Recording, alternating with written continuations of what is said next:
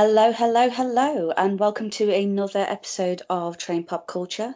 With me, as always, Jonathan. Strawn Mail. Kimbo V 2.0. and your host today is Mrs. Strawn. Um, we're picking up where we left off a few weeks ago with the rise of the remakes and delving straight into the House of Mouse's continual uh, live action remake fest, basically. Uh, last time we spoke, we went over remakes and touched on Alice in Wonderland. And today we are dealing with two Disney animations and their subsequent live action remakes. Starting us off, we have the 1959 animated version of Sleeping Beauty, which was then subsequently followed up by Maleficent in 2014 and Maleficent Mistress of Evil in 2019. Before you even ask for our opinions, I would like to state, for the record, Sleeping Beauty, the animated film from the 50s, is a bag of wank. No one needs to watch it. It serves no purpose. Fuck that film. I take it you weren't a fan, Kimbo. It's really hard to find any redeeming qualities from that animated film. And you've got to think, for me at least, like I was dragged up watching Disney movies. I had all of the VHSs. It was like my lifeblood was growing up on these movies. And Sleeping Beauty was always that film where it looked beautiful. It, it visually, it was stunning. But every time you watch it, you felt disappointed because the only redeeming quality in that film was that Maleficent was badass. You shouldn't be rooting for a witch cursing a baby because she doesn't get invited to a party. Like that's that's not. It's sort of the antithesis of most Disney princess movies. You're meant to be like, yeah, go princess, got your prince, whoop whoop, and you just don't care. I think Aurora is also like she had. I think she has like four lines of actual dialogue and a song, and that's it. Like she never fucking speaks. She's literally the most vacuous, pointless princess in Disney existence in terms of animated films. I have nothing really very positive to say apart from it was really pretty and it made me really like purple and green. and it, it tuned me in early that purple and green were going to be villain colours. That's it. That's all I have to say. yeah, I think the point you made is the reason no one really likes it. it. You can't root for the good guy because the good guy spends the film asleep. It it would literally be like rooting for a rock, not the rock, a rock, in any film where there is a rock in the background. You can't root for the rock. The rock is just there. Apart from the boulder in Ice Age, because that is a nice boulder. The the chicken's rock in Moana that he chokes on all the time. I like that rock. That rock has more redeeming qualities than Aurora. It has that comedic value at least. That's a villainous ass rock. You can't mm. choke out that chicken. Yeah. Oh, just to remember how sort of meh the film. I agree with both of you. That it's it's a meh film. There's nothing really sort of to it. Like you say, Aurora's got like four li- lines of dialogue and a, a song, which, by the way, isn't her song. It's a duet. It's a very unique system, uh, incidents in Disney history where the princess has one, but one song, and it's uh, it's a duet with the prince. She's not got her own setup. She's not got anything like that. But um, just as a show of hands, do you actually remember what the uh, Prince Charming was called in this one? This is a brilliant one. Every others you remember, you got like Prince Eric, Prince Adam, and so on. Who was in this one? Uh, Philip.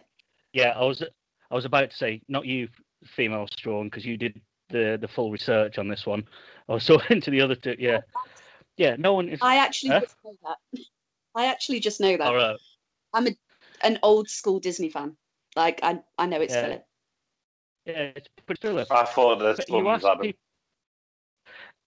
Exact. Thank you. That was the point I was exactly hoping to get across. Is people going, "Oh yeah, it's, it's no." Prince uh, Prince Adam is from uh, believe Cinderella.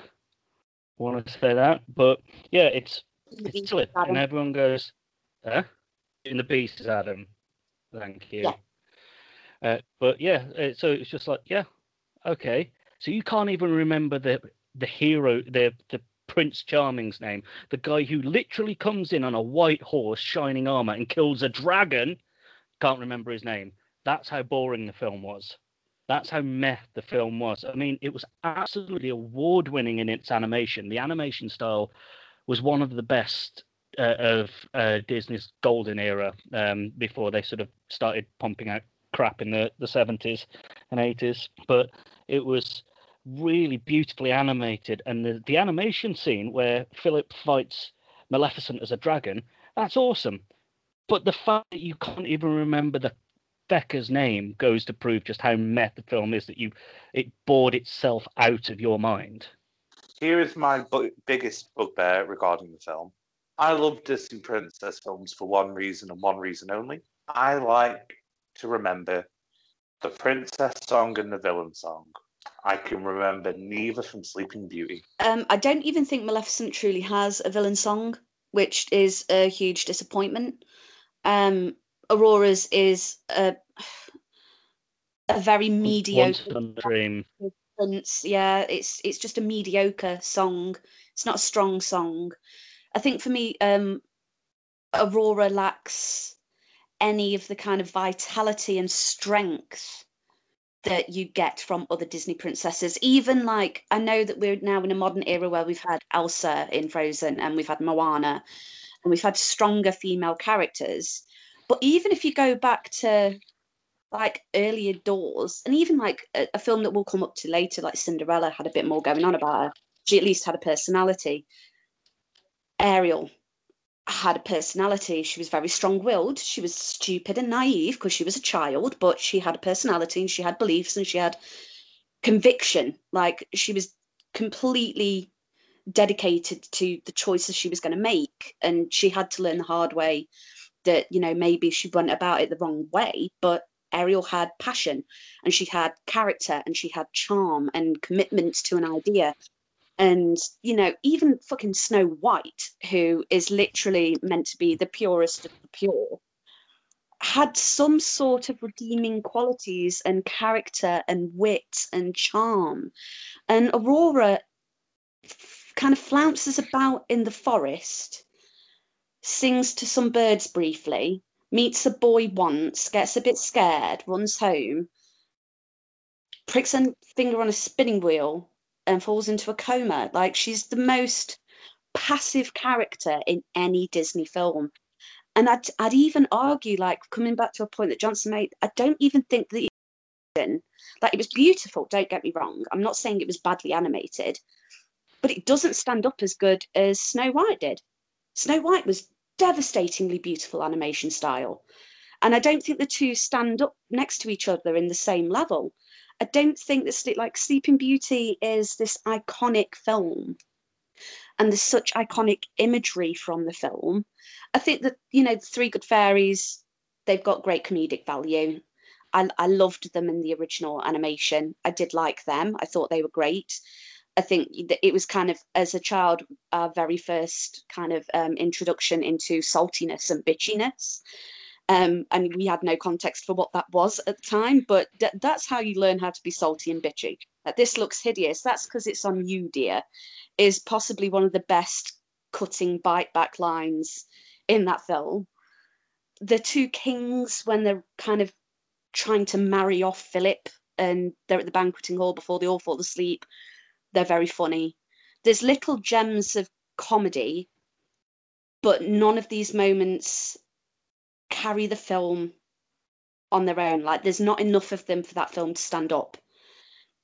I'm not entirely sure why it's still referred to in the way that it is. Like it's this golden, perfect example of beautiful old school Disney. Like it's it had a few good moments and it was quite pretty, but it just it has no soul and like the the story that it tells as well is a like it's the TLDR version of that story because this again, it's Disney going back to old fairy tales and repurposing them for their own means. Sleeping Beauty is by no means an original story for Disney.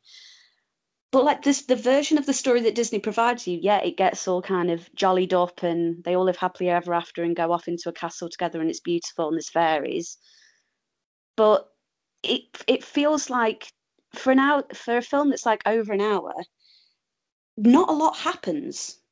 It's all like it's it's like you know when you like you you can't remember where you've got to in your audiobook and you, you're skipping through chapters and you hear the first few lines and you're like, no, I've listened to that one. No, I've listened to that bit. Oh no, I found where I am now. The whole film feels like that for me. Like you kind of constantly skipping and then you get to the end and you're like, oh, it's done.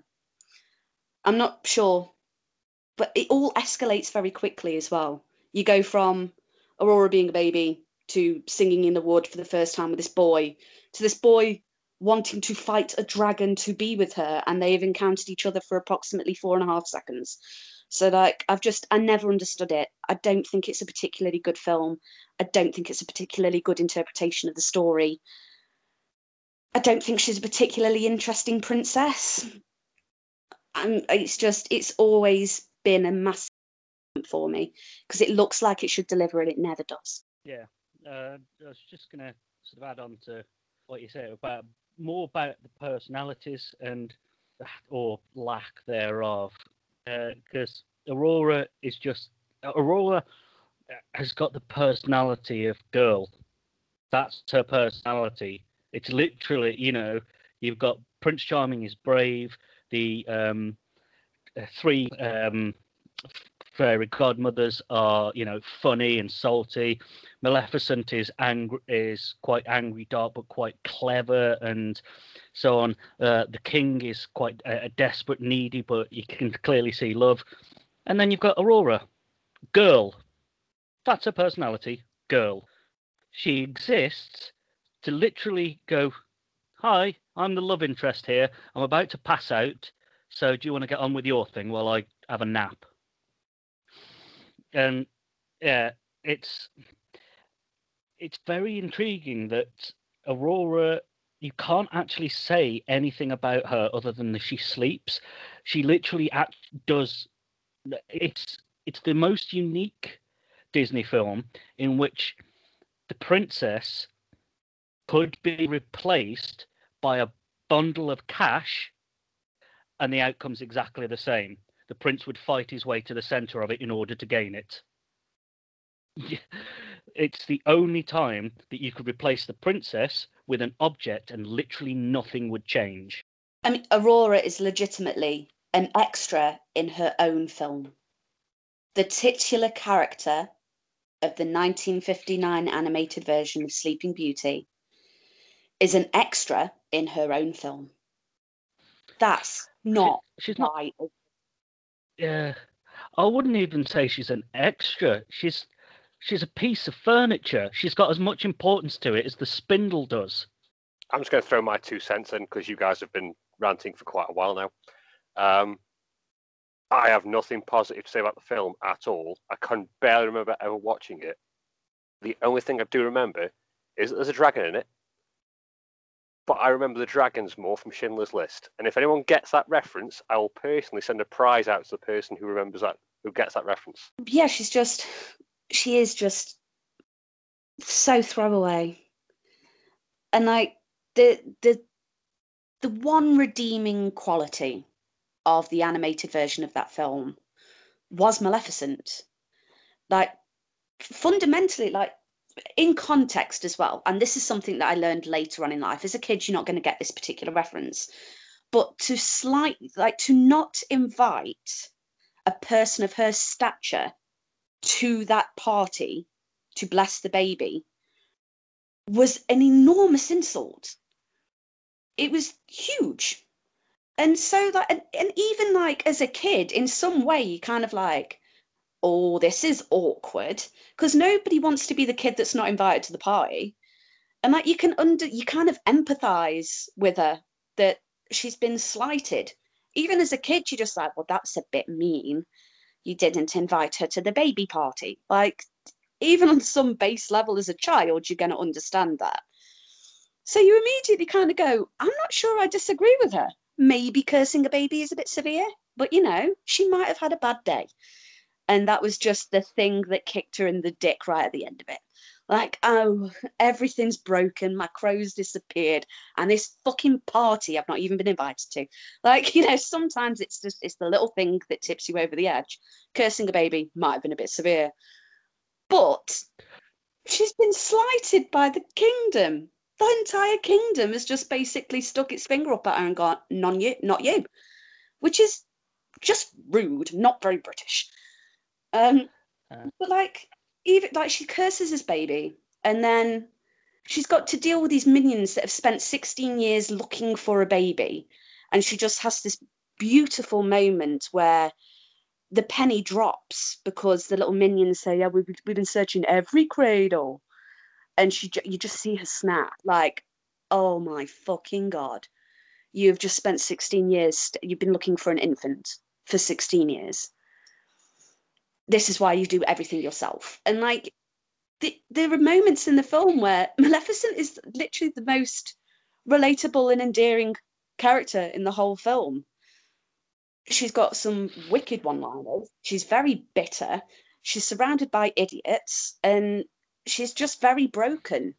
And I think she's a she's a brilliant villain, but you shouldn't be rooting for the villain in an animated classic Disney movie.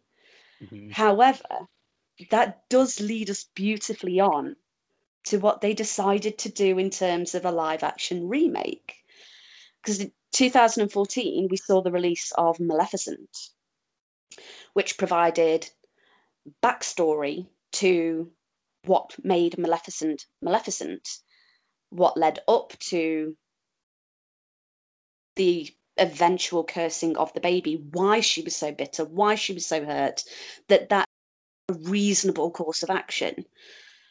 Uh, Angelina Jolie as Maleficent was fucking genius. The film, uh, who like for me, when I heard that they were doing Maleficent, I was like, yes, this is how you reboot the Sleeping Beauty story, because the Sleeping Beauty story you gave us before was objectively poor. Like it wasn't a strong. It's not a strong story. There's not a lot of very strong characters. What we got originally was sort of weak. And you've taken the one thing in that animated film that was glorious and gritty and interesting, and you're going to just run with that character. Y- yes, give me all of that. I was so excited when I saw kind of all the screen test stuff and the behind the scenes and the little snippets that got leaked, and when Angelina Jolie got kind of outed as the lead for the role, I was like, yes, perfect, absolutely stunning. That's how she should look. This is great. And then you watch it and go, what the fuck? This was, it was devastatingly beautiful, Maleficent as a movie. The, the kind of the gravity and the darkness and the depth of the story that they decided to tell of basically being completely betrayed by somebody you're in love with to the point where they physically abused you.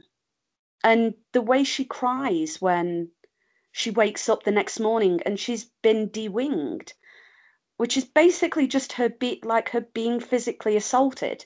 Like she's just been assaulted by somebody she trusted implicitly. And her tears made me go cold. And then like it skips to the the part where you know the baby's been born and he's the fucking king and he's only the king because he betrayed her. And everything makes sense. And just the whole the every element of maleficent the first film for 2014 i just thought was so fucking intelligent so well told well scripted well acted cast was fantastic visually stunning very very interesting story. Wasn't expecting the story i got but fuck i was like overjoyed when i watched that film. I got to the end and was just like well fuck. Like what there was i didn't know how and i still to a degree don't know how to express how profoundly fantastic that part of this meh story was told. Getting the backstory for this incredible villain and realizing that she's not the fucking villain. It was genius. It was dark, it was edgy, it was gritty, it was nuanced, and it was just breathtaking. But that's just my opinion. What do you guys think? I'll go next because I'm coming at it from a different point of view. I heard it was coming out in 2014. I was 21. I didn't give a shit. No interest. And then Maleficent 2 came out, and by this point, I'm friends with you guys. You're like, oh, you need to watch it. You need to watch it. It'll be really good because the first one's really good. You need to watch the first one first. I'm like, yeah, whatever.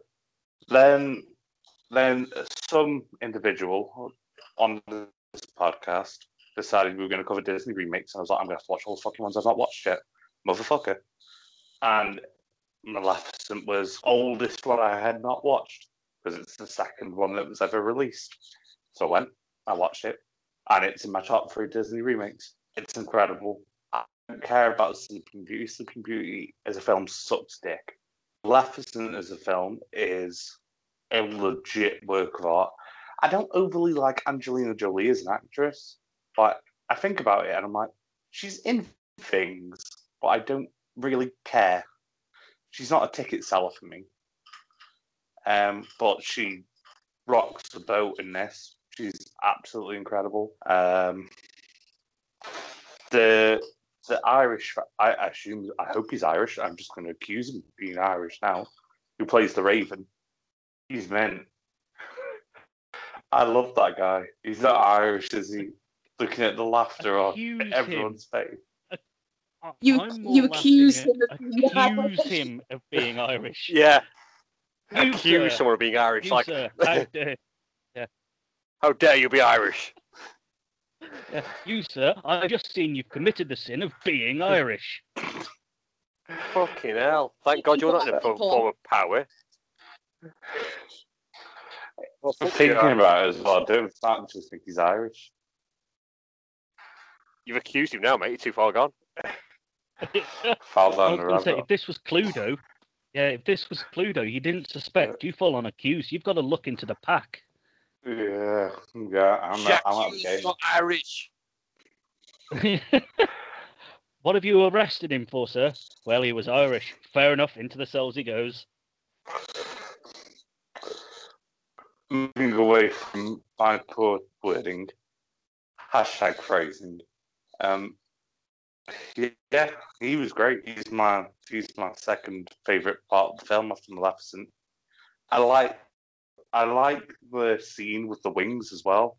And you're like, oh, which way's Aurora gonna go? Oh, I'm not sure. Oh, I'm on the edge of my seat, but I'm actually sat back enjoying a beer. But metaphorically, I'm on the edge of my seat. And then she sighs with Maleficent, and you're like, you go, girly. You got this. And the animation's really good. Like, the CGI from the mid 2000s does not age well. This one looks alright. Still looks good. I watched it like six months ish ago. Still looks good. I don't think I have anything else to add. I really liked it. I like the little fairies as well. The fairies are fun. Not the fairy godmothers, like the little fake. I really like the fact that for this interpretation a, a very small part of a larger story, because Maleficent is f- focusing and honing in on a character in a larger story and basically tipping that story on its head and telling it from the other side, which was kind of groundbreaking for Disney because Disney like their heroes. They like their princesses. They like the good to win. And this was um this was like Uh, uh, a- a it wasn't even like in the same league as anything they'd done previously. Like we're going to take this hero story and tell it from the point of view of the villain and make the villain look like the hero. And you get that but there's they added such a lot of dimension to it. The fact that there's the whole of the fae. It's not just three cumbersome women in a cottage in a wood that's just happened to have like birds by it. There's an established fae area in the kingdom, and there's lots of fairy types and lots of types, and they all live in harmony and they're all okay. And you know, this is just this is as run of the mill as seeing you know a cat run across the road in Stoke. Like it's normal, and it feels natural.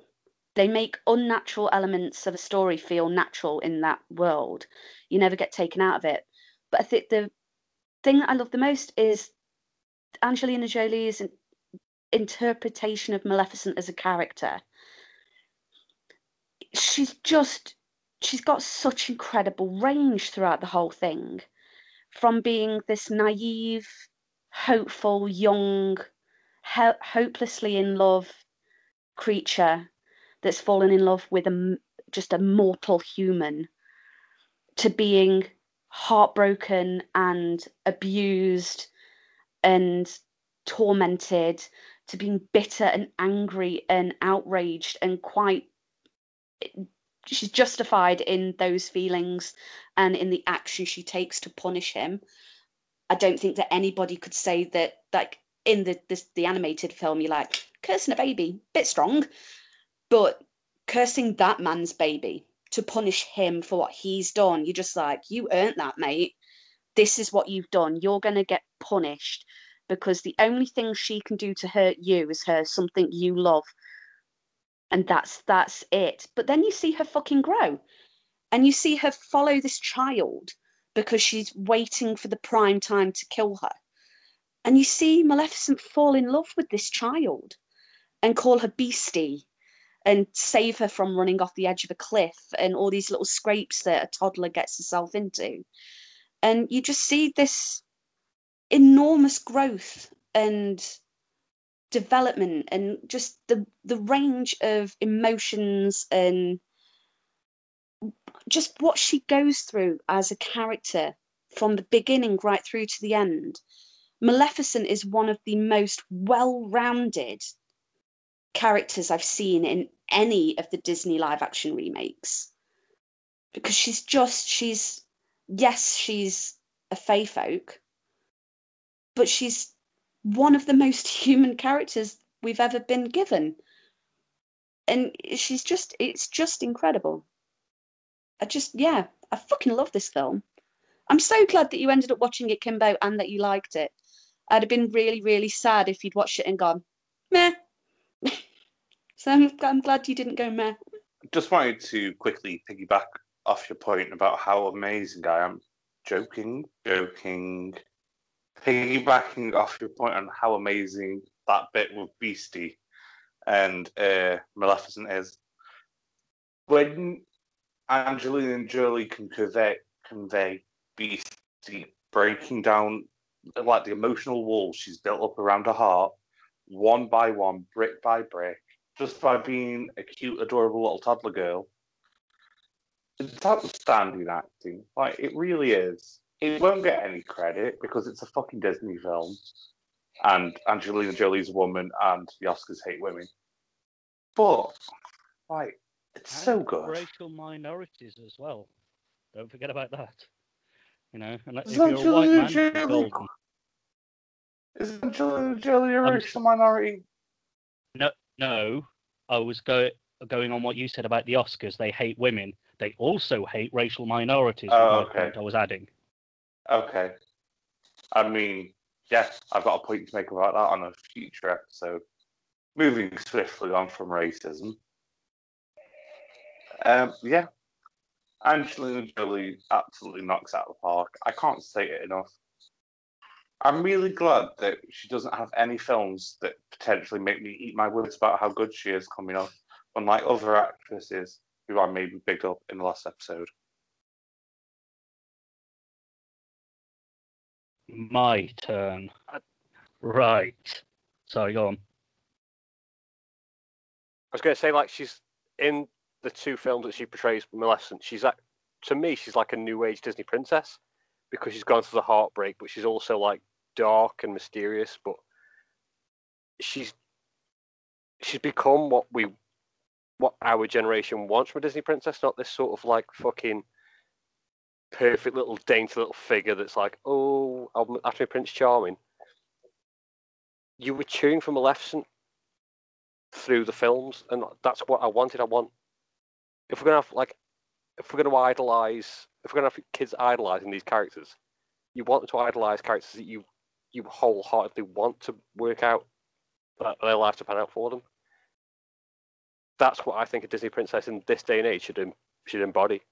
And for me, she ticks all those boxes. Just to quickly piggyback off what you've just said there, Hon, um, we, we're in a modern era of Disney where but, and and don't get me wrong and i want to apologize to you know listeners at home please don't misinterpret what i'm about to say because i appreciate that frozen is a very solid film it is i get it it's fine but there are so many people that just cheer and chant about frozen.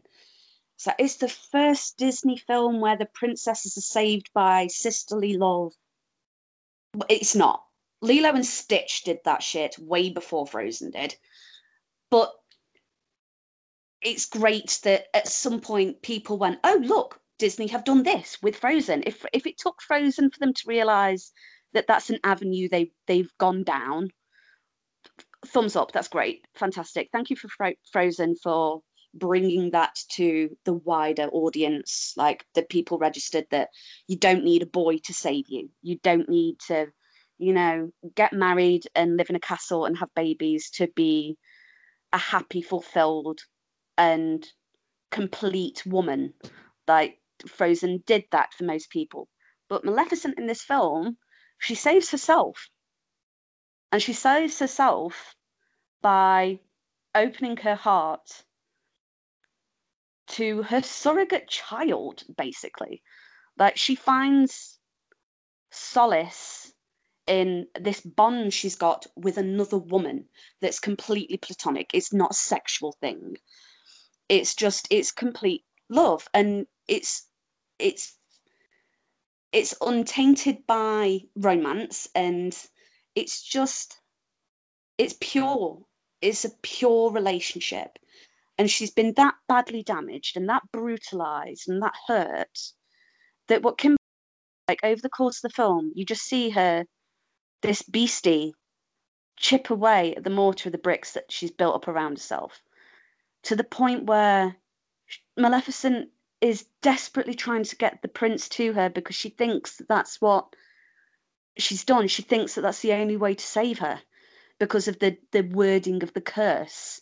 She worded it in such a way that a, a boy's true love might be the thing that has to save her and she knows that that doesn't exist because she's jaded and she's bitter and she's hurt but when she comes to the realization that this curse has come to fruition it's her fault and she's about to lose something that she loves she tries to get the prince to her and then it doesn't work and she realizes that she's she's hurt herself by punishing something that she loved before she knew that she was going to love it and it's her love and her openness and this relationship that she's got with an equal that saves Aurora and that saves herself. It's a very strong and positive role model. Maleficent is a strong role model for young girls watching this film. It's a strong role model for young boys watching this film. I think it sends out a lot of good messages. Like, don't fuck with people just because you can. Don't hurt people to get yourself ahead in life. It's a shitty thing to do. Look after the people that you love and care for, and don't be afraid to tell them that you love them. You get that from a villain movie. That's some complex shit. It's just the more you think about it and the more you pick this film apart, the more nuggets of gold you find. It's just an endless well of treasure.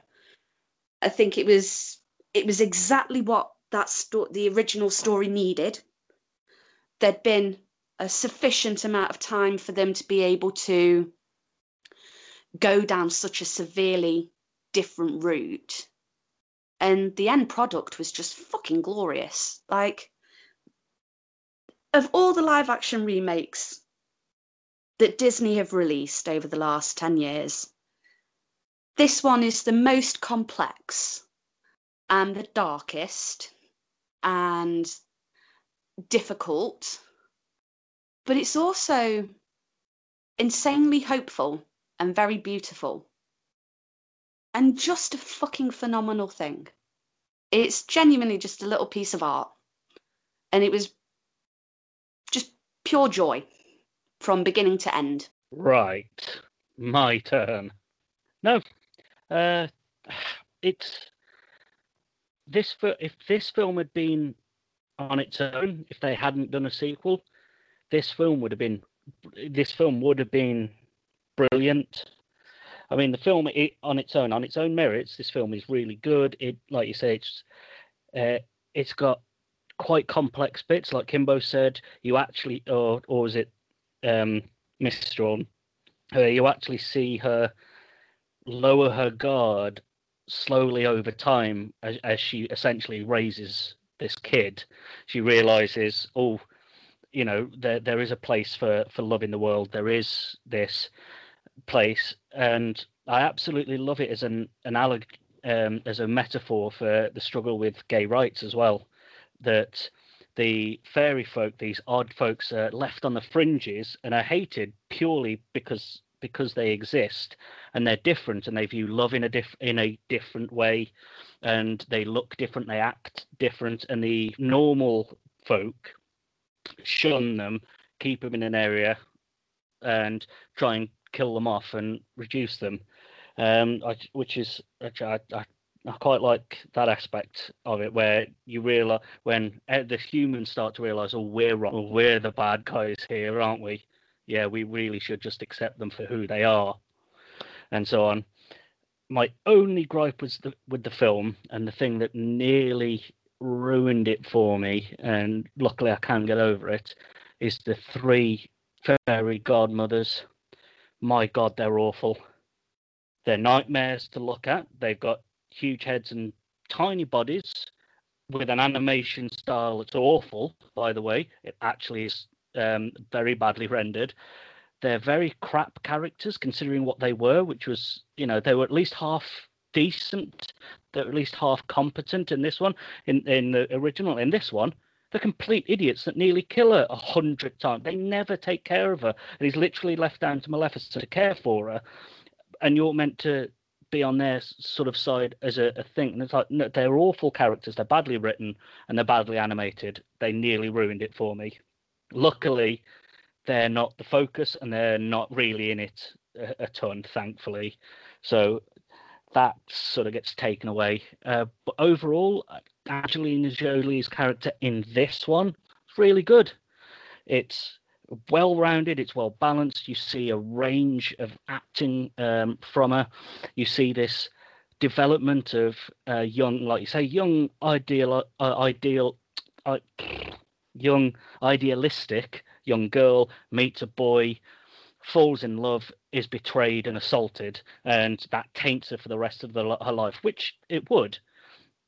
And then through um, changing in, in her circumstances, she breaks breaks her own barriers down, and she realizes, oh, this is the world isn't as dark as I had imagined. There there is a, a beauty to the life, and finally she gets to the point where she's like, oh crap, what have I done? Tries to change her actions, and you know all the events happen. It's this makes Maleficent really good. This film makes a, a really brilliant and goes so far into the character. It's you know it it really brings out a character that we the only character that was enjoyable from the animated film into a fully rounded, probably one of the best written Disney characters that has ever been in this in this film. That's what you get from her, and that's that's me. So I feel like collectively, because we we set out parameters of what we feel would constitute a legitimate remake, rules of a remake. So it it had to in either improve on, add to, or there be sufficient time between the original and the remake for the remake to be legitimate. Does it deserve to exist, Maleficent?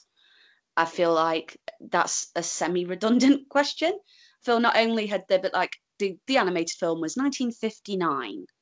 Maleficent came out in 2014. So arguably it wins on that one alone. There's definitely been sufficient time for that story to get rebooted by Disney. But the other two criteria, like I think we'd have, we generally speaking, you can allow a pass on a remake if it hits at least one of them. I would argue, and I'd like to know whether you three agree with me, Maleficent hits all three. It improved on the original story because the elements that are carried over directly from Sleeping Beauty into Maleficent, the Sleeping Beauty section of Maleficent, is better told. You get a better understanding of that part of the story than you got in the entire standalone film dedicated to that part of that story. And it added so much. You understand why she's so hurt, why she feels that cursing a baby is reasonable, and you fucking agree with her. Like it adds so much. I it doesn't just deliver on one of those three bullet points for me. It knocks all three of them square out into the stratosphere. Like this for me not only deserves to exist as a live action remake from Disney, but it needed to exist and I think it would be very sad if this film hadn't been made. Now, like if you imagine like we've been given it and then somebody was hit delete and it had never been, I'd be I'd be deeply upset. This deserved to be, and it needed to be, and I'm delighted that it is. Do you agree? Yeah, um, I, I agree with you completely. I don't think I, you'll see as we go on I don't think too many of them hit all three of the points. I think we, we kind of agreed Alice did last week. Uh, Maleficent definitely does. From here on out, it gets a bit ropey for how many of them actually hit all three.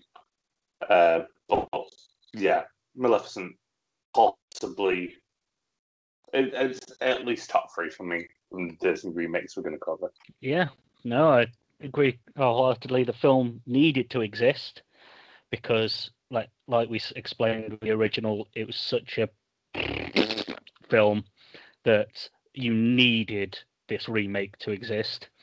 Um, obviously, time, uh, plenty of time has passed, more than enough has passed, and it really, really does. It, to say improves on it is an actual insult to the word improvement, because it, it does so much more than improves on it. It basically rewrites the book and say, "Oh, sorry, yeah, we realized was actually quite piss poor.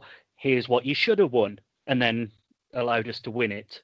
We went, "Ah, oh, yeah, this is actually really, this is actually what should have happened. Thank you." So yeah, I agree. All three points. It, it, yeah, it it nails, no problem. Yeah, again, I agree with everything you guys have said. It's it's one of those films that we we generally do need in this day and age, and it's it improves on everything that it did in the storyline. It's the film that we deserve as well as needed. Um, bit of time has passed, so yeah, just about. You know, like sixty odd years, it'll just about do. Um, I think we could have done with another year or two before it got released, but it is what it is. Well, another year or two after Maleficent, we got Maleficent, Mistress of Evil, uh, 2019, we got the follow up to Maleficent. Um, at this point, it, it follows straight basically off the back of where Maleficent left off. We pick up basically from the end of that film. Aurora's with a prince, everybody's happy, everybody's alive. Very, very different film. Has nothing to do with the original Sleeping Beauty story apart from the characters. Um, I didn't hate it as a film. I'm not sure it was totally necessary. I enjoyed it. I thought it was a very good way of explaining in a sort of very flowery fantasy way the dangers that people get into when they start trying to segregate and when power is the main driving force for anybody that's either being oppressed or wants to just being st- stay in control. Uh, there's there's a you know that we live in very very interesting times. Um, unfortunately, there is still a lot of devastatingly embarrassing issues surrounding uh, LGBTQ rights and the fact that we have to say Black Lives Matter is it breaks my fucking soul that that needs to be a conversation. Like we should have moved past this. In this, we're, we're in 2020, and we're having to explain to people that somebody has the right to live, and you shouldn't think their life is less because of the color of their skin or because of the person that they love or because uh, they you know they they were born in the wrong body and they're doing something about it. Like that these these conversations are so archaic and so depressing it makes my brain ache. Um maleficent mistress of evil tackles basically these it, it's it's a it's a race thing. You've got the fae folk against the humans. And it's the most disney way of explaining that you can't just fight and make the problem go away. And that people that oppress people for so long are going to get a comeuppance at some point. But the people that have been oppressed should not allow the oppression and the bitterness to make them as bad as the oppressor. There's quite a lot of very heavy topics being discussed in mistress of evil that are done in a very cloak and dagger I'm a Disney film way. So it's not necessarily obvious that they're making these very profound statements and observations about what's wrong with viewing people based on tick boxes. Oh, you're X, so you're less than me. Oh, you're Y, so you're beneath me. I'm this, so I'm better than you. That's basically the premise of that entire film and you get to a point at the end where there's all hell's breaking loose and they have to find some middle ground. There is a fundamental evil in that film. Um michelle pfeiffer's queen um is a she's an awful character but not as in like badly written or badly acted. She's just an awful human being Um, and and kind of the, a, a caricature of what we see in certain political parties. You know that that blind, blood hungry thirst for power and control, and to be the one that rules everything. And once you extract that, everybody goes, "Oh shit!" Like we've been led by the nose by this person that was deeply corrupt, but we're not as corrupt as the person making all the noise.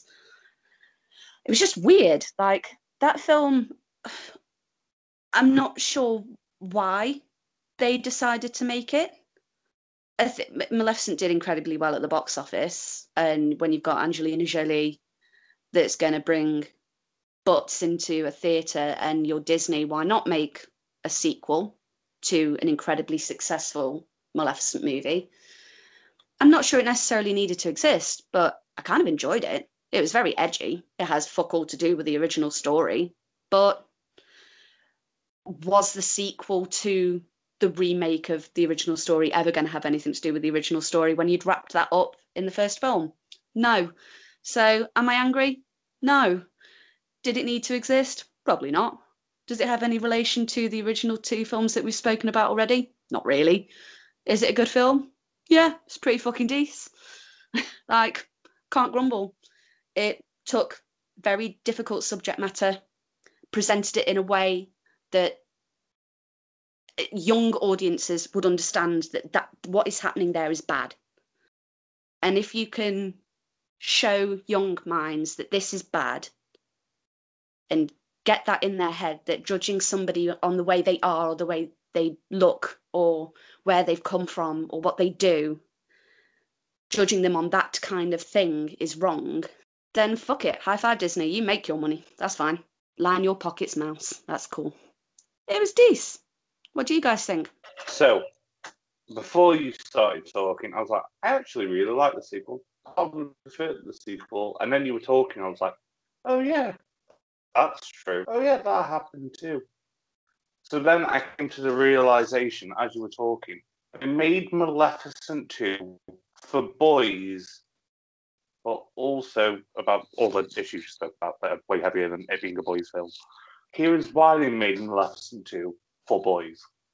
They put a big fight in it and a big dragon, and there's a lot of lot of boy humor, such as my my favorite character, the crow, very early in the film said, "I really want to be a bear one day," and of the film, he's a fucking bear, which is also a gay thing, uh, isn't it? Really, that is a. I did not pick up on that until you started talking about standing up for rights. Wow. It's more than just a boy film, but it is a boy film. Maleficent 2 is was not is a Yorkie bar. It's not for girls. Boy film. Dragons and fighting. I really like it when they do. It was a joke on the Yorkie bar thing. If anyone who I'll doesn't, allow it. anyone who does anyone who doesn't have Yorkie bars where they live, they used to have advertising that went Yorkie. It's not for girls. That was that was the whole premise of the bar, and then they brought out a purple bar, which was a bit redundant because purple was a very feminine colour. Regardless, that's a tangent about Yorkie bars. Right. Because of course the, the Yorkie for a girl had to be in a pink wrapper because how would we know it was for us? It just had raisins in it. I don't understand what made it feminine because it had raisins. Regardless, this isn't a Yorkie bar conversation. It's a Maleficent 2 conversation. It I had really liked fruit it. in in it. the- I really liked it in the big fight when the trees went on the ground. For, for all listeners, because there's no visual for this podcast, I put my hands downward and went on the ground, and the roots went and exploded up. I really like that. Reminding me a bit of Groot. I feel like they took a lot of inspiration from those trees from Groot. The fae creatures were way cooler in the second film and less cutesy and more like they're gonna fucking murder everyone. Sick. In terms of it being a boy film as well, there were a lot of um, shots in the trailers that got released before the film did of Angelina Jolie basically wearing strategically placed bits of painted on latex. Um, it was that is an outfit. That is a fucking look like Yas Queen. I mean, to be fair, if I looked like her, I'd walk around like that all day. Unfortunately, there's been lockdown where I comfort ate because I felt sad. So I've got less of a washboard abs, more of a, you know, I'm I'm insulated for winter. So but damn, if I look like her, I'd I'd be wearing strategically pasted on bits of latex. Like it was fucking good. And I I liked the the inner turmoil in the Fey folk where you'd got the I forget what Maleficent actually is. She's not like she's not a fairy, but she's got the angel wings, but they're not angels. I can't remember the term, but whatever the fuck They're is. They're essentially dragonborn. The whole point was they were descendant. They were descended from an ancient dragon. That's where, and they spread across the world, and then humans turned up. So they're essentially a sort of a dragonborn, sort of. But there was the inner politics between them. There was the, you know, the guy that basically gives up his life to save Maleficent and tells her like, don't, don't do this. Don't go to war. They're called Dark Fae. I don't know why I couldn't remember that. That's really obvious. I have a point. They look like they're based off the Aarakocra from from Dungeons and Dragons. That's my one Dungeons and Dragons reference for the series. She's a Dark Fae, but she's the latest incarnation of the Phoenix. yeah. Ah, Phoenix, not dragon. That was it. I knew there was a, that huge. Cre- the the point is the huge creature. It's, it was the Phoenix, not the dragon. That was it. I was thinking. I thought I might be wrong when I said incarnation of dragon, and I went, then why the fuck have they got feather wings? but I couldn't remember ex- the exact thing. But that makes a lot more sense. Right. Okay. This film. Oh, where do I start? Well, it's badly written. Uh, some of the plot points are so painfully obvious. It's horrendous. Uh, the evil queen could have been so much more, but they made her out to be the evil queen instantly, straight away from the off. She was made out to be the evil queen. She could have the reveal at the at the top of the castle when she's saying, you know, kill all the Fey folk. That could have been a, such a brilliant reveal when you go, oh God, all the clues were there, weren't they? Oh, she is the bad guy. But no, they decided, yep, you know that bit where she subtly looks at him. Well, we're we're going to have keep that in, but then have a subsequent scene where she fecks off and talks about her evil plan. Literally the next scene, thus removing the fa- need for that subtle wink that she gave in the previous scene. They boiled Maleficent down to "I'm angry. Daughter should not marry man." So wow, you took this incredibly complex character who was a, a mix of I can't love, but I love this woman. Oh, uh, my barriers were wrong. Oh, I, I should bring that. Oh, and you took all this development and all this brilliance from the original and went, yeah. she, she's just going to be angry mother that doesn't like the uh, daughter's boyfriend, isn't she? That's the way we're going to fucking take this.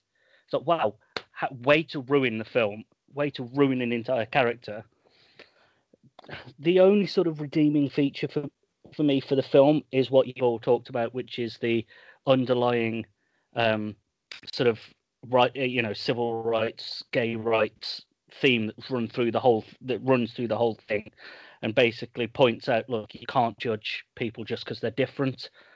They're not hurting you by existing, so don't hurt them for existing.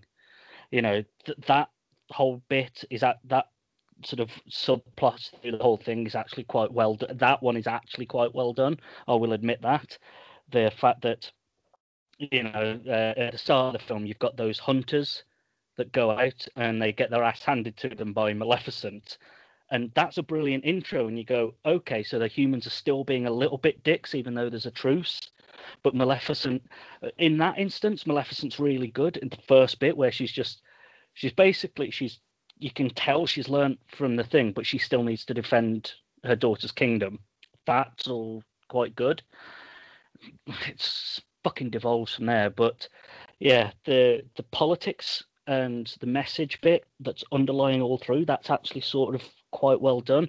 The rest of it is a very very confused, very clunky, very badly written film, and it's actually an insult to the original, in my opinion. Not a fan then. I suppose what didn't have what what I, I suppose I was disappointed that that didn't help.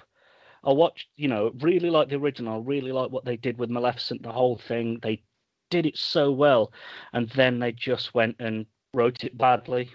I was like, yeah, they've made obvious plot points so obvious. They've badly written characters. They ruined Maleficent and turned her into a uh, just this angry mother-in-law type. So, oh wow, well done.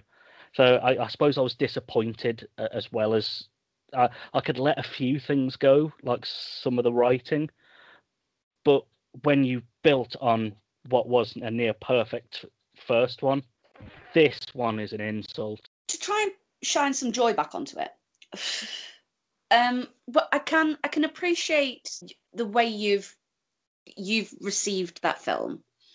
Like I can't just put go like you're wrong I would say that you've got to remember this is still a Disney film, so it's going to hit certain criteria. Disney films are never particularly cloak and dagger, they're always very obvious. Maleficent, for me, in that film, wasn't a cliche angry parent type. She knew the, the queen was fucking evil. She's seen evil before. She's seen that kind of manipulative, heartless, power driven corrupted individual and she knew she knew something was wrong and she couldn't put a finger on it that was the general vibe i got i mean that might be just me but the, I, yeah. I didn't have an issue with the way maleficent interacted with the prince's family because i knew that she trusted the prince and she approved of the prince and she didn't really have an issue with the dad She doesn't fucking Well, she like. didn't approve of. She didn't approve of the prince.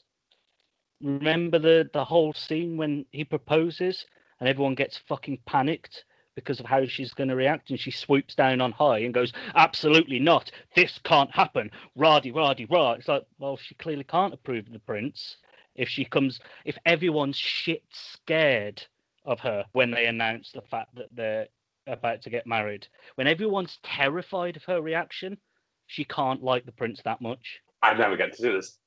You're wrong because even though she does the whole oh, oh you can't marry him, he's human, true love doesn't blah blah blah blah blah blah bullshit. I get you remember this. She also talks to my boy Raven Boy and says to, and Raven Boy convinces it look you've got to give him a chance. He's been good, and she's like yeah he has been good. So she goes to meet his parents, and that's when bitchy Mi- Michelle Pfeiffer's bitch face fucks everything up. 'Cause she pokes Mm, the bear.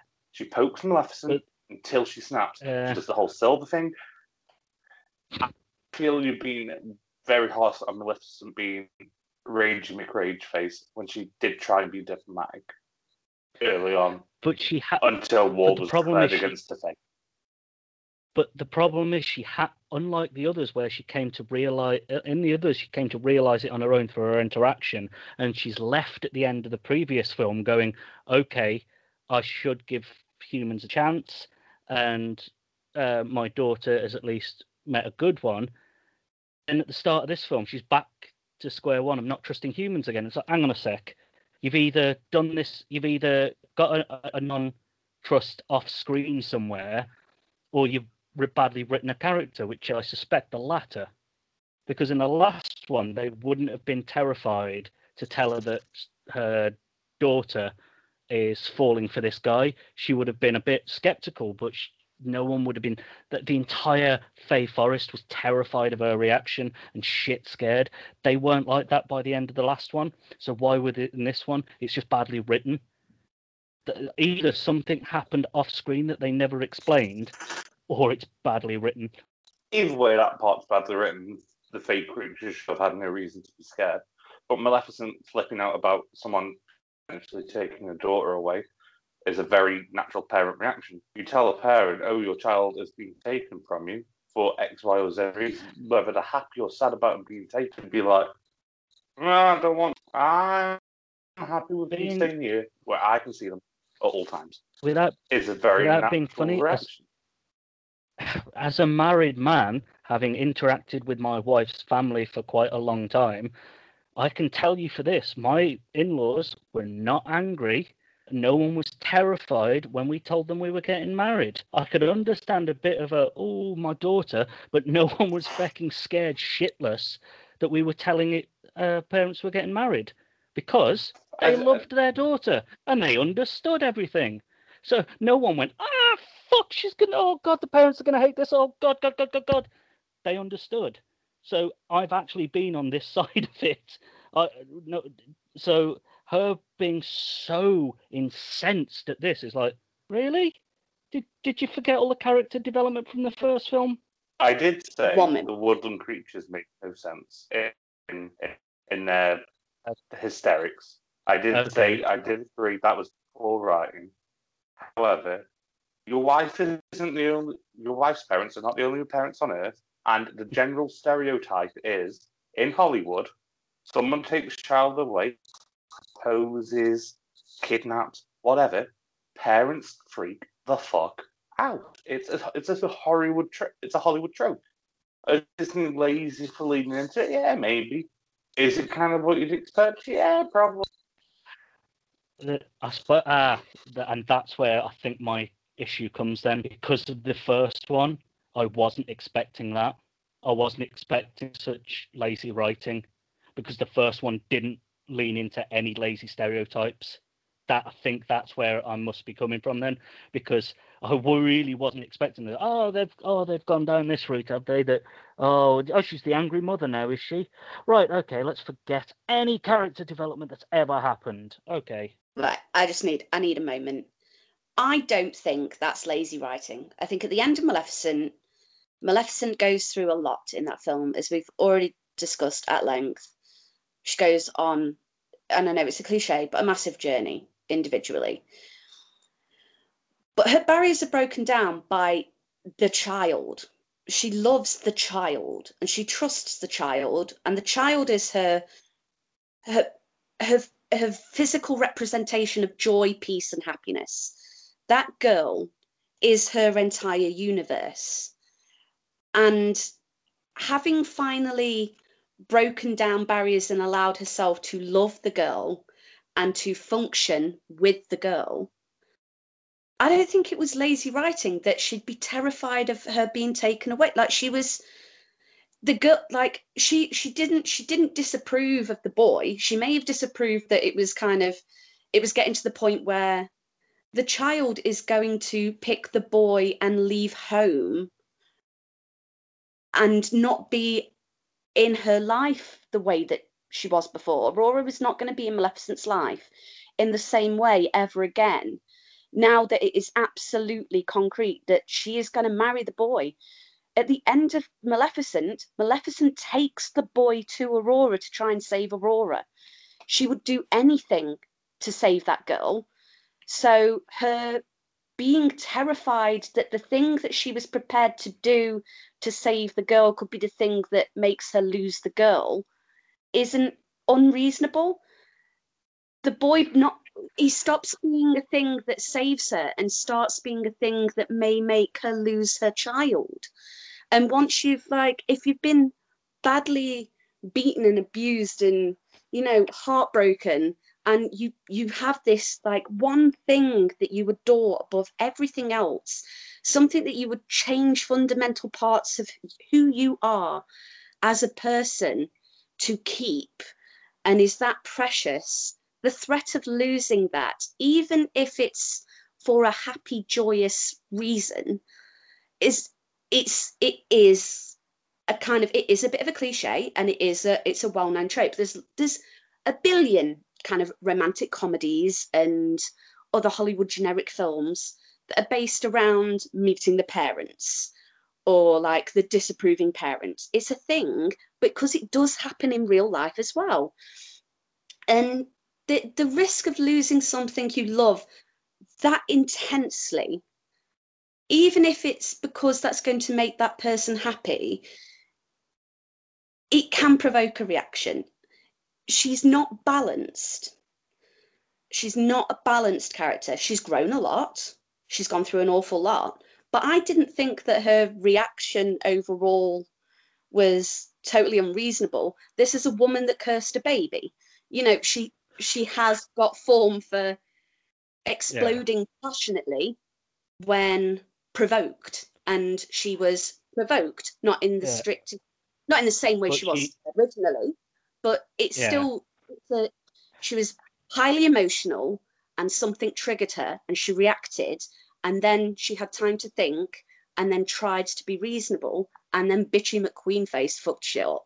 Mm. Like I don't have an but issue with Maleficent yeah. being overprotective because all she's ever been with Aurora is overprotective, and the but prince was... at some point becomes something that, like, if mm. she moves away into the castle to be queen with the prince, Maleficent mm. can't protect her the same way anymore and that's always going to be in the back of her head yeah.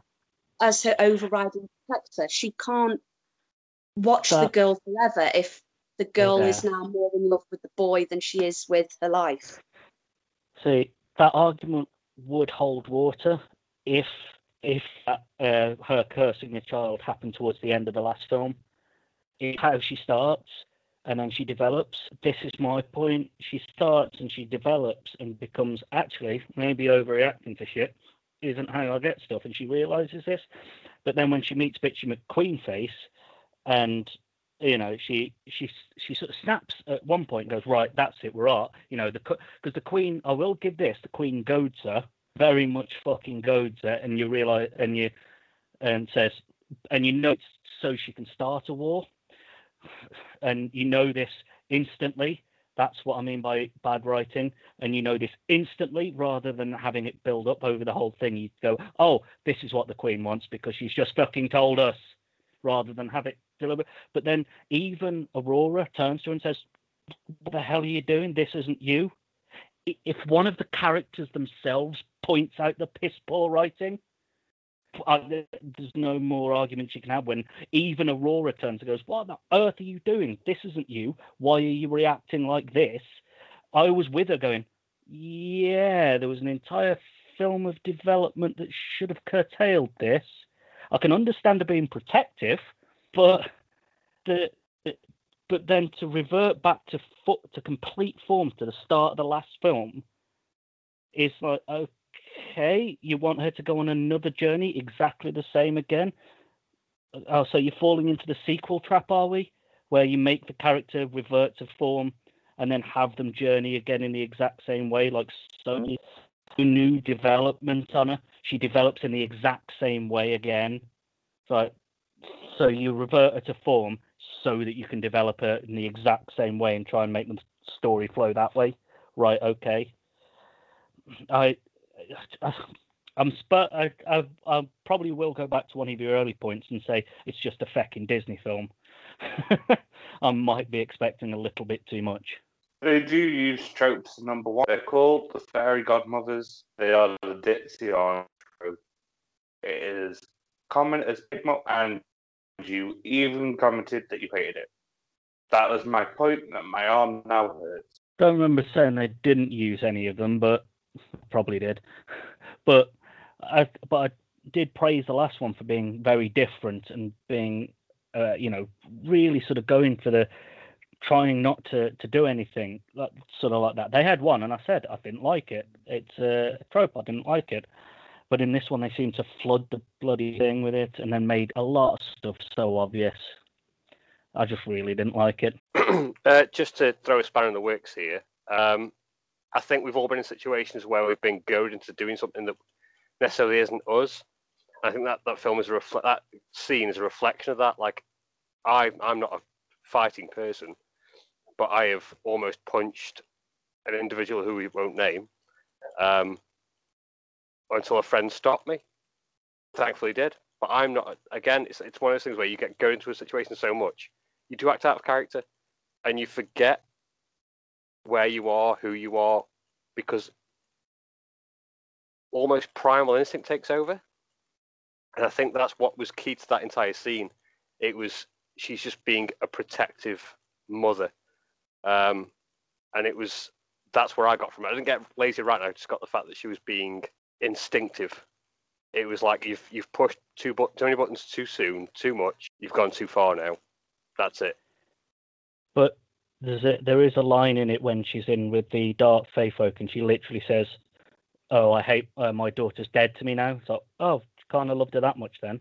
See what I mean? It, it, it's sort of there's too many sort of badly done bits, but too much on my opinion. I think I've just pissed everyone off rather than developed an argument. no, but again, we've all been there. We've we've all said things and we never meant it. Like that's that's all I got from it. Like, Christ, I've said numerous people are dead to me, and then next thing, I'm like, you're my best friend. So we'll we'll leave that one there, and we will just move swiftly on, and agree to disagree on Maleficent, Mistress of Evil. Um, taking yeah, I, as I say, I ap- uh, apologise if I've.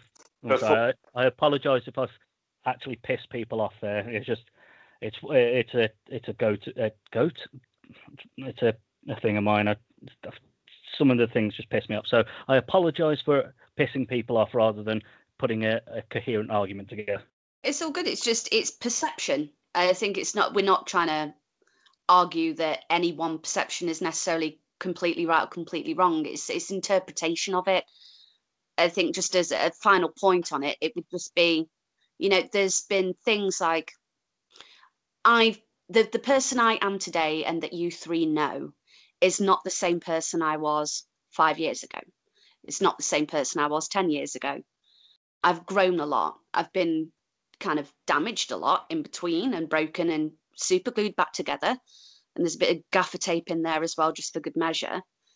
But I have grown generally as a person. That is not to say that I do not make the same mistakes and apologize for doing the same things that I've done before and I know are counterintuitive and ultimately hurt myself when I do them. I have a horrible tendency to apologize for things.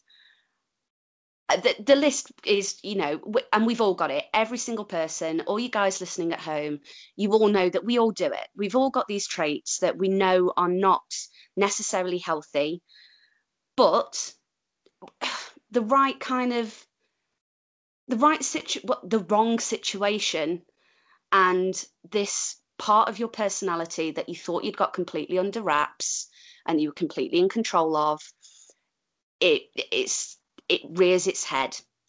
And that would be that was the only point i was trying to drive. I didn't necessarily think it was lazy writing. I thought it was a a way of showing that sometimes your darker side shows even when you've grown. I, d- I don't the the evil queen was very clearly evil and the the Fae reaction didn't seem necessarily completely proportionate because she had grown quite a bit, but I think that the Fae were hyper energized versions of themselves anyway. So what would be kind of a the if they'd been humans in a generic romantic comedy like a meet the parents type thing if they'd just been human characters there'd have been uneasy anxiousness and like inappropriate jokes but they were extreme Fae characters and they reacted in an extreme Fae way. It was it's just it's it's an all right film. I think the the general message that it tries to send overall overrides the bits that are a bit hmm. Um, and we'll just leave that at that. Cool. So in terms of Maleficent, Mistress of Evil as a part two of a reboot, would we say? Does it deserve to exist? Did it improve on the previous films? Did it add anything to it for you? Had there been sufficient time between the first two films we discussed and the 2019 add-on? Do you think like was anybody particularly for, for me like I'm not I'm not angry it exists like it it it added to like it added to Maleficent's story enough for me to feel like it it deserves to be there. I don't think like you could say like it doesn't deserve to exist very strongly like but I'm kind of apathetic about it. It's an all right film. I think, you know, what is it like 5 years between Maleficent and Maleficent Mistress of Evil? 5 years bet- for between the original and the part 2 of that film to lead us into the second part of that first film's story. 5 years yeah, okay, that's enough time for a part two to be released. Arguably, we didn't need part two. I think Maleficent would have stood fine just as it was. But I don't hate Mistress of Evil. I'll let it live. Yeah, well, this will come to no surprise to anyone. No, uh, I don't think it should have been made. Was the t- since it was a sequel sort of remake. There, there was the, the time aspect's fine. There was enough time, you know, five. It wasn't shut out the following year or following set, you know, two years like some sequels are to try and cash in. They left it enough time to to uh, to be a sort of sequel. So on the time, yes, but on the other two points, to me, didn't improve on anything. In fact, it went backwards. So and don't think it needed to exist. You know, the first one was brilliant as it was. In terms of should it exist, for me, yeah. It, we'd lost nothing by watching it. I, in fact, I, I quite enjoyed the film. Argued more the first one. Um, is it a cash grab? Maybe, but who cares? I rather enjoyed the film. It five years, if that's the amount of time it took to make the sequel. Yeah, fuck it. It's a it's a bolt on to the the Maleficent one. Consider it like a one film split into two parts. We've seen it happen with fucking Harry Potter and all that sort of random shit. So yeah, fuck it. Why not? It, better something exists and someone enjoys it than something that doesn't exist at all. I'd rather one person gets enjoyment from it than no one at all. I'm gonna surprise people and say no, because it doesn't take any of the three criteria. It doesn't improve on the lefts and doesn't add anything new, really. Maybe it gets past the five year thing, like Johnson said. I like the film, but it doesn't take the criteria we set out. Therefore, shouldn't exist. And now we will move swiftly into Cinderella territory.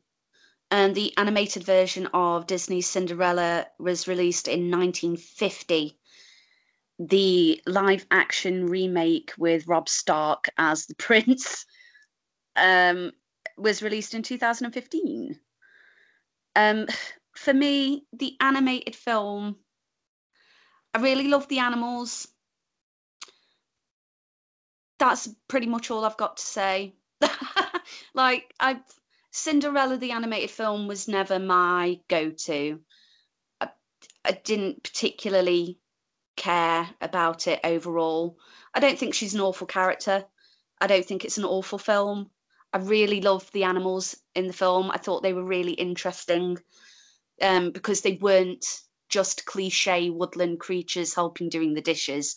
They had distinct personalities and characters, and they had standalone sequences in the films where they were functional and helping. And they came to Cinderella's rescue, not some knight in shining armor on a horse fighting a dragon. Like it was, it was her friends, and her friends just happened to be mice. Um, the animated film, it was it was perfectly lovely. Like it's a nice film. I can't use a stronger word than that though. I will go next. Honest, anytime the live action something that's pre 90, 1990 probably. But it was Beauty and the Beast, Beauty and the Beast is 90s, right? The original? Yeah, I think it's like 92, but I might be wrong. It's it's 90s though. Any Disney animated, any Disney princess film pre 92, the originals are so boring. The animated versions are dull. I, I don't care. They're women without real character because they don't. Disney's back then doesn't give women character. Strong male. Beauty and the Beast is 91. Okay, 91. And Anything just pre Beauty don't and the. Beast, my point still exactly stands. Unless Little Mermaid was pre Beauty and the Beast, but I don't think it was. Sleeping Beauty, Cinderella, and Snow White are three women with zero personality who literal props to be saved by a prince or married to a prince. There's nothing, the animals are nice, the songs are alright. That's it. Yeah, Cinderella was was one of those ones where, uh, at the time, because it was 1950, the female character having you know opinions and desires was quite rare. So it was groundbreaking in the 50s for that because the woman was talking back. How dare she? And so I think that was sort of pro- her progress back then. But other than that, I, yeah, it's all right. It is quite a a, uh, an okay film, and as female Strawn said, the um her friends coming to to her aid rather than the the prince ultimately, and her friends being mice because she's been that isolated that she can literally only befriend um the uh, woodland creatures that are in and around her house. That was, but yeah, as as a general rule, it was an okay film. It wasn't bad, and I've got no issues with it. But you know, uh, Cinderella was was all right. She, but yeah, she she's less. She's got a bit more per- personality than the other one. You actually at least know her desires and wants in this one, because you know she's got songs about it, and you realise that you know she just wants to. I think it's interesting in this one that she just wants to be human, not a slave girl. She doesn't want, you know, she doesn't want to be a princess at the start, and her wanting more is actually justified in this one. In unlike other Disney princesses, where they're literally on top of the world and they still want more. It's like really, okay, but this one you can understand her wanting more. Strangely, you know, she's basically a slave in her own family home. So strangely, yes, she wants more, but overall, she's she's half decent. She's actually got a bit. She's got a personality that I can nail down, and she actually, you know, can speak her mind when she wants. So yeah, it's a it's an okay. It's a it's not a bad film. It's in it's a half decent watch. For me, you may argue with this, but I don't think I was the sort of target audience for this one. I was more Aladdin, Hercules. I wasn't Cinderella. Um, regardless of how much I might be the feminine one in the group. You're not their target demographic. No, I I had no interest in watching this as a kid, so I don't even think I ever watched it. And the glass slipper, which I still stand by, would not be fucking comfortable to dance in.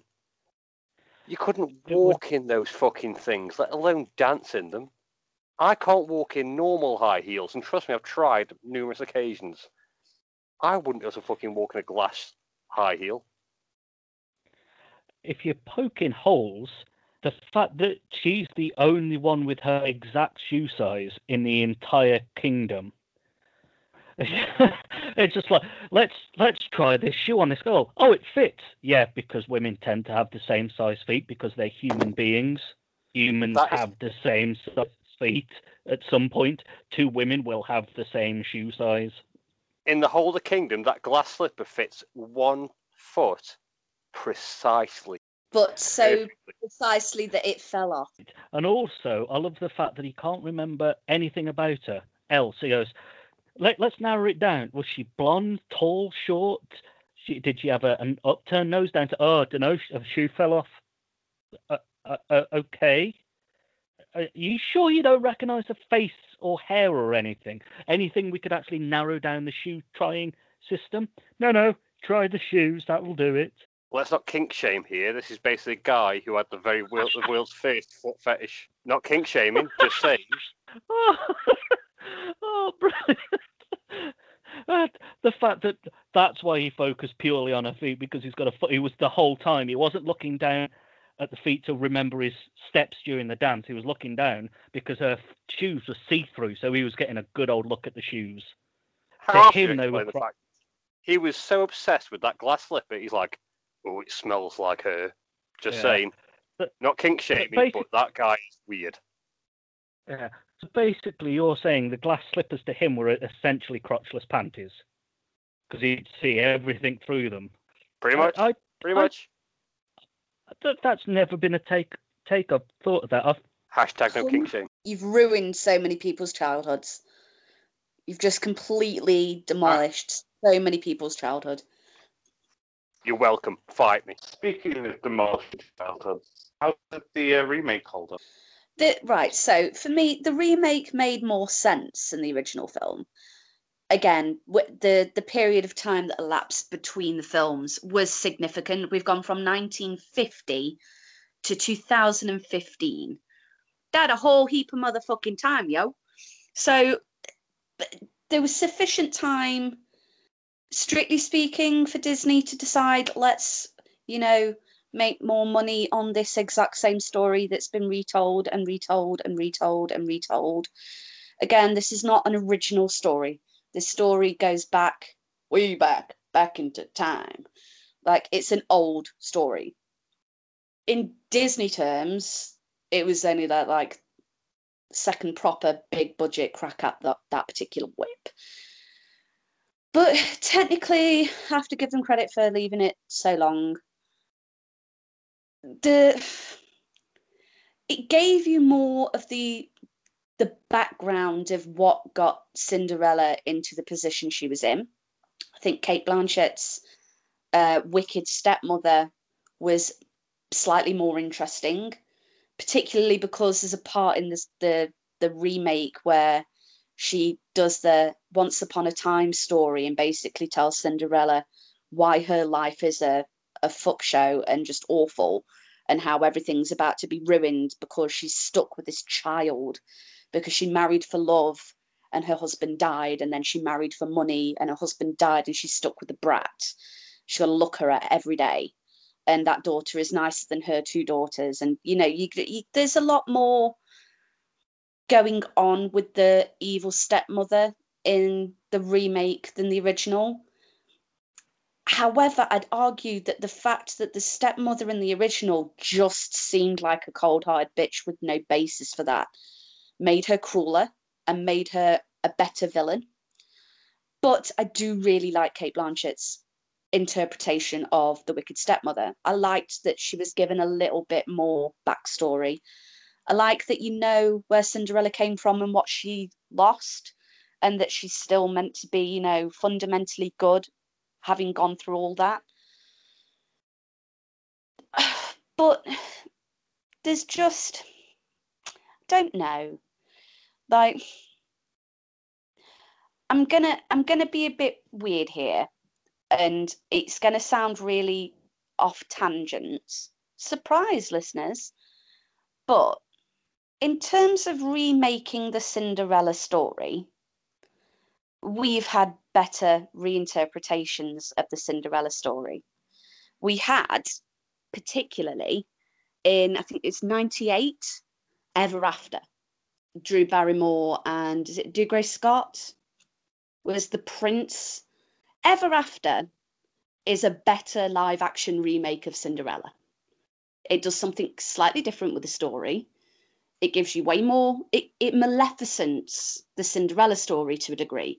It gives you way more detail about the shit that you never hear about in the flowery, flouncy, I'm a Disney princess, Disney animated version of that story. Like you get a little bit more depth and a little bit more grit and a bit more real life. So you've got Ever After doing something very different with it. And this is like in 98. So this is way ahead of the live action remake by Disney. And then Disney go, do you know what? We'll remake Cinderella again. And they basically just do the exact same thing they did the first time. And I'm not sure that it delivered on any point better than the original film, animated film did. And there were no talking animals. And I'm sorry, but in a film where you've literally got a fairy godmother that magics a goose into a fucking carriage driver and lizards into coachmen and a pumpkin into a carriage and materializes out of fucking nowhere a gown and some glass slippers we we can't have talking animals in this film that was heavily led originally in 1950 by Cinderella talking to animals.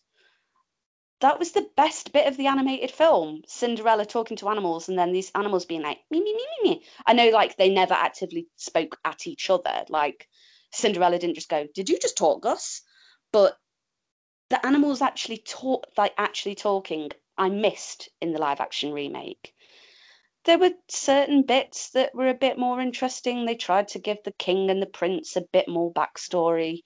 They tried to give Cinderella's backstory a bit more of a go. They tried to give they tried to give everybody a little bit more depth than the first one.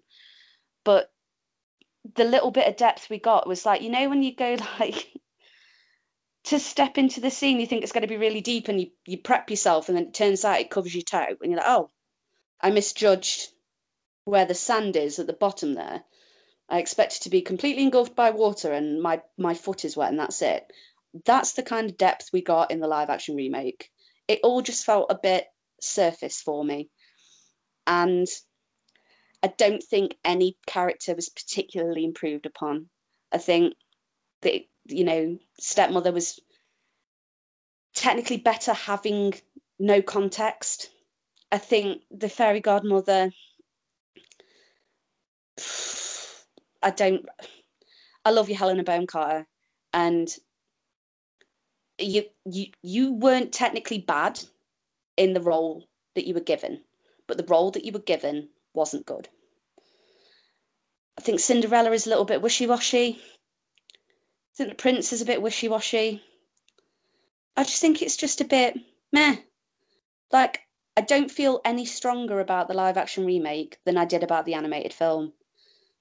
And I think if you've left it that long between two and you feel no stronger about that story, then something's gone a bit wrong, particularly when, I say, 98, we got Ever After. And he went, oh, this is actually really, this is a actually interesting interpretation of that story. So it can be done. So why wasn't it done? And this is a year after Maleficent. For context, Cinderella is released in 2015 they've set a precedent already as to what they can do reimagining an old story. And I, I was kind of excited, and then I watched it and was just like, eh. It, it's just the animated one with real life people in it. Okay. And that's when the the it's mentally I started chipping away at Disney's live action remakes from that point. Like I knew that I wasn't necessarily going to get Maleficent every time. And that's I probably shouldn't expect Maleficent every time, but if you give us Maleficent, then why are you not putting the same level of love, energy, commitment, dedication, and writing into everything you do? We can see that you can do it. Just do it. And I think Cinderella 2015 was just a bit meh. Uh, um, so I'm going to come and hit you with some facts first of all. So Google um, person in the film so to the IMDb. On IMDb, the 2015 version of Cinderella got a six. Um, it's got a 67 out of 100. These are very average scores. Which leads me to agree with Matt. The whole film is washy. I feel like it gives us good bits on one hand, and then the animated version. Example, I like the fact they get a bit more backstory. I don't like the fact we don't get talking animals. I like the fact that Lily James in it is in it. She's really pretty and nice to look. I don't like the fact we put Helen Bonham Carter as a good fairy godmother maternal type because she ain't that person. I like the fact that the stepmother had a motive. I don't like villains without motive. They all suck. Didn't like the fact that the foot fetish things now been brought to my attention. It's ruined my enjoyment of all films regarding Cinderella forevermore. Um, I don't think it's fair to compare it to non-Disney entries in the Cinderella franchise because otherwise we're going to go through that with all of them. You know, we've got fucking Jungle Book coming up. Spoils for a future episode. We ain't going to be talking about the one that's on Netflix. We're going to be talking about the Disney one. So and I've, I've not watched any of the others, so I can't make that call. Uh, it's fine. It's just another Cinderella. There is nothing special or different about it. Lily James and uh, Richard Madden are both very pretty human beings. If you wanted a motivation to watch it, right? Okay, so my issue with this entire fucking remake bollocks is that there is always one well, not always, but there is exceptions to the rule where people have done it better under a different circumstance. Like you said, Nat, with um, is it Ever After? There is a, a yeah. CGI. There's a CGI movie that released in 2006 called Happily Never After. And if I yeah. list off the cast to you, you'll you'll be amazed that it's never made a big hit. Sarah Michelle Gellar as Cinderella. Freddie Prinze Jr.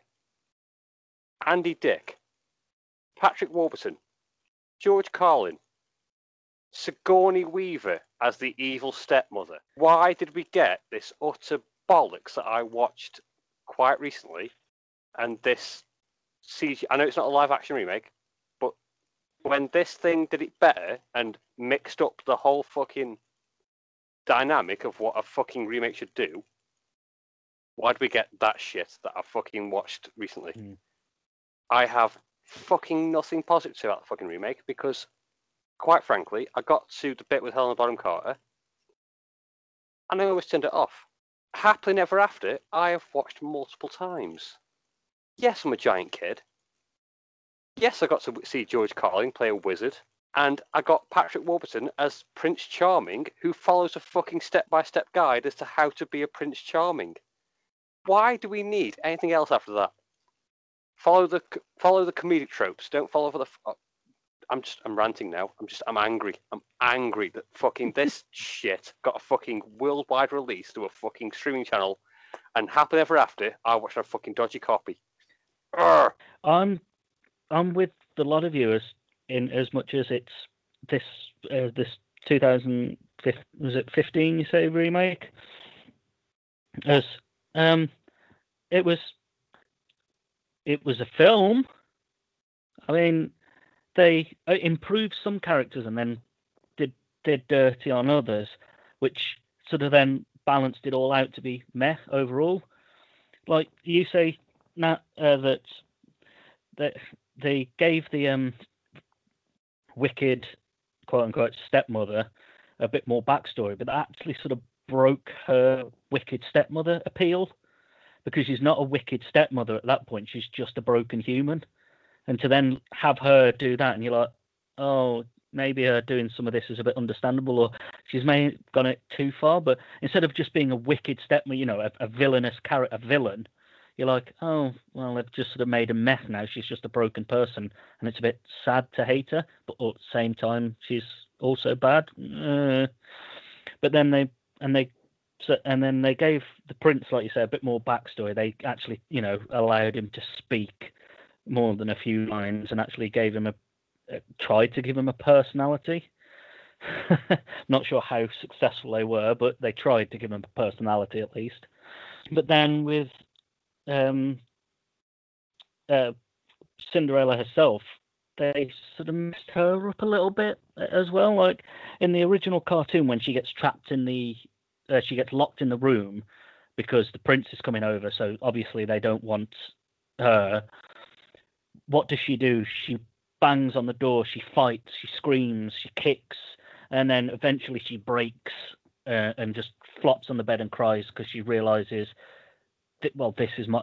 She realizes everything she's fought for. This is this is it. This is my life now, and she tries to fight and then breaks down and is saved by her friends. In this one, what does she do? She has a little dance. I mean, what the feck is that kind of reaction to being locked in your room uh, when your potential savior turned up to have a little dance with your friends? What? So they sort of ruined it there a bit. But overall, yeah, it was a bit meh. It didn't need to happen because it was nothing was added and bits they did add were then taken away by stuff they they removed or ruined. So it all balanced out to be meh. Just to go to a point that you made, um, when she does her little dance and she's singing in the room, the, the voiceover, if I remember rightly, does say that she she's not aware of the visitors and who they are because she just assumes it's not going to be for them. However, she still just like she gets locked in a room and doesn't do anything but is she just yeah, that? Yeah, that's what I mean. The fact that that's her life, like, I don't know. She's just.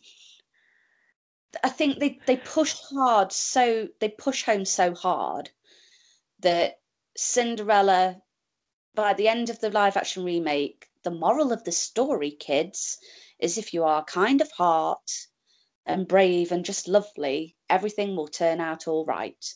And it just gets it just gets flogged to death. Like if you're super duper nice and lovely, even to people that are abjectly horrible to you, it'll all come out good in the end. Which I'm not entirely sure is the best. like, I mean, there's there's there's grounds for it. Like, don't be a dick is a very good message to send out to people. But be nice and placid even when people are actively trying to destroy you maybe not the best message to send out to kids. I don't know. Yeah, no, I agree with you. That's what I mean by what she, what they sort of turned Cinderella into, which was that sort of. In the other one, you know, she had a bit of a personality and she fought. You know, like you know, like she bangs on the door. She makes uh, a, a couple of sassy comments. Uh, you actually see more emotion because uh, the time when she gets her dress ripped and she cr- she crumples and weeps, and then the fairy godmother turns up. Whereas this one is a bit like you say, it's oh just be nice and it'll sort of work out. It's like oh, you really you really should fight for your rights at some point. You know, I, I agree. Don't be a dick, but don't be a, a fucking doormat either. At least in the live action remake, the prince actually recognizes Cinderella by her face. Like she walks into the room and yeah. goes, Aha, my lady. And you can just see on his face, he's like, That's the bitch. Got your shoe. Like he, he actually recognizes her. So, you know, it's got that going for it. That makes more sense. that bit of that's the original story never made sense to me. Like he, you, you literally make loving eye contact with her. Like the, the, the original animated film is basically, ladies, if you scrub up well and throw the right shapes, dudes will love you. Um, that's that's the, like the fundamental message that film. Be nice, put on a lovely frock, and throw some shapes. He won't remember what you look like because he'll be that in love with you. Like it's just a really fucking weird, weird fucking like I've never understood Cinderella, the animated film, like what it was trying to pitch. Because like you can pick apart things like you know the Little Mermaid. I will always go back to as a prime example of like Disney. Really, what you're doing there? Uh, the, the Little Mermaid is fundamentally change everything about you to get your man, which is not the right message to be sending. But at least it's a fucking weird message to send. I'm not sure what the animated Cinderella was trying to achieve.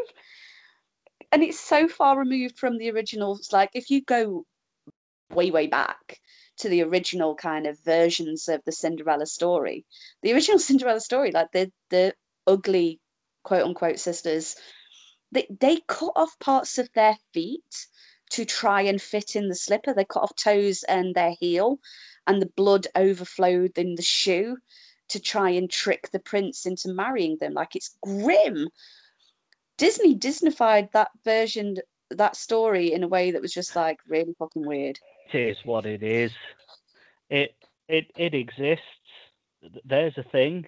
I mean, the fact, um, but I think um, now you brought up the best point about the film, which was it came on the heels of Maleficent, so it's like, hang on a sec, you've you did Maleficent and then just decided to carbon copy your old, old film. You saw how well Maleficent did, but decided to not do that again.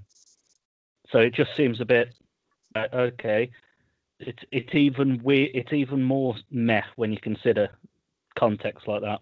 It was the first live action remake for me anyway, and I'm not sure if you guys will agree and get listeners at home, let me know. And if I'm upsetting anybody, I'm sorry, but Cinderella was like the first live action remake where we'd had like this this massive setup with Maleficent the year before. And then we dropped to Cinderella. And nothing's ever quite made us go back up to the same sort of level, for me anyway.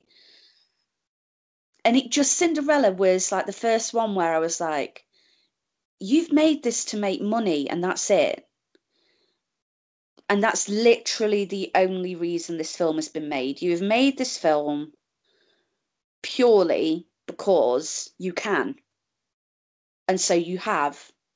And you've not really had to rethink anything or redo anything and the only things you have tried to rethink and redo haven't been executed as fully or as well as they could have been. It was just, it felt like a tick box exercise. It felt like Disney by numbers with real people playing the parts and a bit of CGI thrown in for good measure. Like, I don't think it delivered. I had high expectations and didn't get what I was expecting and it isn't the only live action remake that I've seen or that we're going to be discussing at a later date that's done that for me where I've I've finished watching the film and the credits are rolling and I've sat back and gone that's not done anything new and I'm not sure I particularly loved it or enjoyed it that it's it's in amongst live action remakes that I've I've watched once. I caught the tail end of it again when Strawn decided to actually, you know, pick up where he'd left off when he, he rage quit the first time. But I'll I'll never sit and rewatch the live action remake again. But then in the same breath, I'm never going to sit down and watch the animated film again. I didn't particularly enjoy or fall in love with any of the characters enough to warrant rewatching it. There are other animated Disney classics that I have gone back and I will continue to go back and rewatch. And I'm not just talking about, you know, your Hercules and the later animated ones that are particularly strong. Like I will still go back and watch The Little Mermaid. I will still go back and watch Snow White because Snow White was beautiful, purely from an artistic point of view. The actual technical proficiency of the animation of Snow White outstrips most of the the Disney princess animated films that follow it immediately in like the the following like 10 15 potentially 20 years if we're going to be really really brutal. It's this live action remake thing like it was the first one that really like I felt like I'd been punched in the gut a little bit. Like the cast if you if you read it on paper it's a live action remake with Robb fucking Stark as the prince. Like, yeah, that makes fucking sense. King of the North, prince of the Disney film. Why not? Helena Bonham Carter should have fucking worked. There were faces in that film that I recognised. Uh, you've got fucking Cate Blanchett as a supervillain. And yet, like on paper, this all sounds like it should deliver super duper hard. And we know that Disney have the capacity to take something they did back in the day and do something more interesting and more relevant with it. And I think that's where that version of Cinderella, this remake, falls down. They didn't do anything to make it relevant. It was literally just the same exact interpretation of that story. If I wanted the exact same interpretation of that story, I would go back and watch the animated film and I know that we, you know, I agree with Kimbo. We shouldn't be talking about stuff outside of the Disney orbit in terms of remakes of these stories. But the the ever after reference was like, I feel like uh, on this one occasion it is relevant because ever after does something that Disney could have done because we've seen they can do it because of what they did with Maleficent and I wanted more. I wanted more of a Maleficent vibe from it. I wanted, I wanted the Cinderella to accidentally bump into the prince in the market, and they fall in love before the ball, and then he sees something in the girl at the ball that he recognizes and can't place. And then when he finds her, he recognizes her and goes, Oh, how did I not realize it was you, but all tarted up and like throwing shapes, moving like Jagger and whatnot? Like, I just wanted I wanted them to focus harder on like a, a realistic human romance building between two characters rather than just another whitewashy, prettified, Disneyfied version of a fairy tale. It just felt like a fairy tale by numbers. Yeah, just uh, uh, on the sort of the earlier point you just sort of made was, and it sort of will answer your sort of the you know the three criteria, and it's you said, um, will you watch this again? No, and will you watch the original again? No. Well, with Maleficent, will you watch the original Sleeping Beauty again? No, but will you watch Maleficent again? Yes. So that sort of answers. But That was the point I was making. That will sort of answer everything you sort of need to know that this one was Nat made three points. No, two points, and I wanted to make a point. That's point one I have an issue with. They didn't. They didn't interact before the uh, met before the ball. They interacted when they bumped into each other on the horse in the big field in the woods. I apologize. I completely forgot about that. I totally forgot. Sorry. Two. It's okay. Point two, film is less whitewashy than the animated one. The king has a black bodyguard. That's not what I meant by whitewashy. Sorry, that was a badly chosen word. Like it was just like meh. It's just oh. like a, I meant wishy washy. Oh, okay. Wishy washy makes more sense. I was like, it's get about the one black guy in the film. No, I'm sorry. It's late and I've had rum. okay. Uh, my point I wanted to make is how you would have improved this film. One real easy change. Don't even have to recast anyone. Make Cate Blanchett your fairy godmother, so she can be all maternal and lovely dovey. Make Helen Bonham Carter your evil stepmother, so she can be Helen Bonham Carter. Thank you and goodbye. So, on that note, Cinderella live action remake 2015. Does it deserve to exist? Did it add, improve to the original animated version that they, they slopped out? Uh, sufficient time again we're going to just it's a given it was 1950 to 2015 is the gap that we're looking at time but technically yeah that's fine however for the context of this particular story not being an original story anyway time is irrelevant i feel so we're going to have to focus hard on did it add or improve and um I don't. I for me, it didn't add or improve. Not really. Not in a significant enough way to justify the film that was made. That's the most succinct I've ever been. What she said. In line with our rules, which I've been following diligently throughout this, it deserves to be made because it adds. It doesn't improve, but it adds it adds backstory and it gives the evil stepmother a character that isn't I am an evil stepmother. And 65 years have passed. People who were children that the original Cinderella animated film was aimed at have now have grandkids. This one will be nice for those grandkids, I guess, maybe. I'm never going to watch any Cinderella film again.